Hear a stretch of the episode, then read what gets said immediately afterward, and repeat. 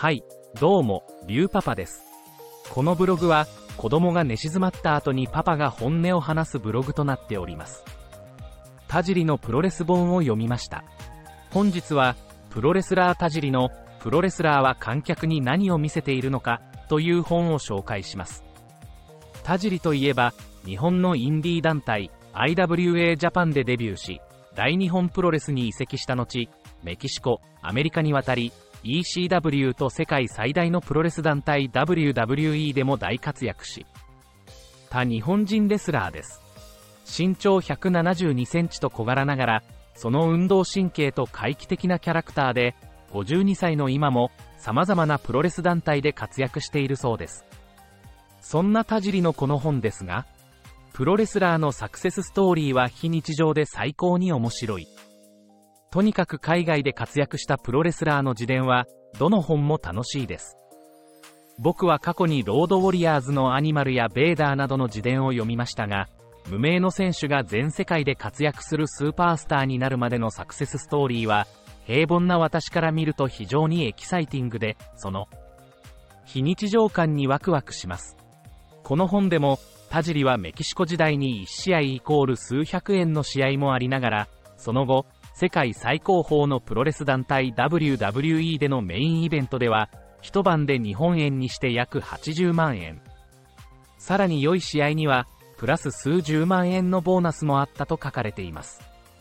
さらにさらに、プロレスゲームに登場すると、そのマーチャンダイニングのロイヤリティ収入をもらえるようで、新車が何台か買えるほどの小切手が送られてきたそうです。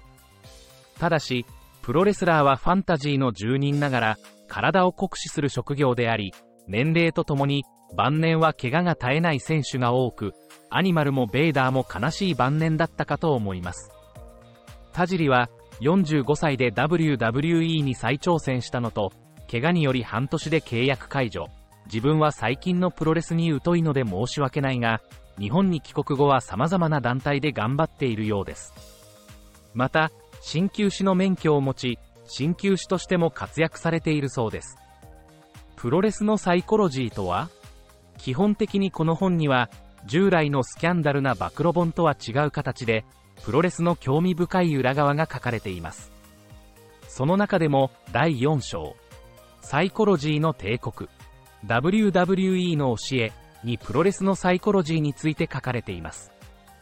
ざっくりと以下のようなことが書かれていたので、抜粋します。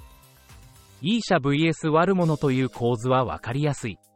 いい社には華麗な技が似合うが、悪者には似合わない。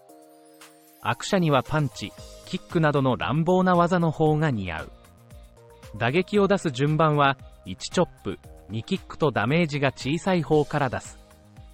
逆だと大砲の後に小型拳銃を出すようなものでインパクトが薄れる。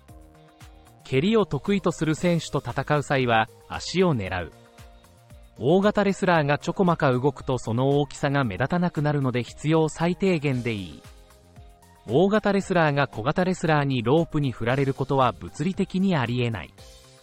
これらは、きっとその一部でしかないと思いますし、シンプルな考えでありながら、そのいくつものシンプルな説得力を積み重ねることで、上質なプロレスが完成するのでは、とプロレスの心理が少しだけ分かった気がします。WWE の教えは正しいのかまた、プロレスとはキャラクター産業である、が、WWE のボスであるビンス・マクマホンの口癖だそうです。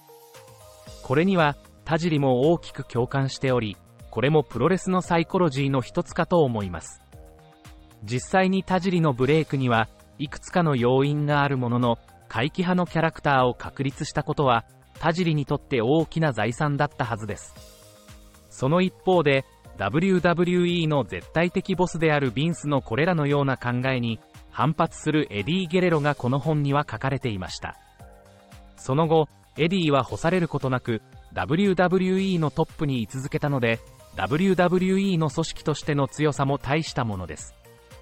また、日本のプロレスは、WWE の教えとは違う部分も多く、新日本プロレスは2013年頃から、プロレス女子イコールプ女子という言葉ができるほど人気を博しています。WWE はそんな方法論でずっと業界の圧倒的トップに君臨し続けるわけだから、田尻が言うサイコロジーは絶対的に正しいと思う反面、プロレスに正解はなく、エディが主張するように違う方法論のプロレスも存在。するのも事実であり、プロレスの奥深さを感じる今日この頃でございます。今日はこの辺で。それでは、また。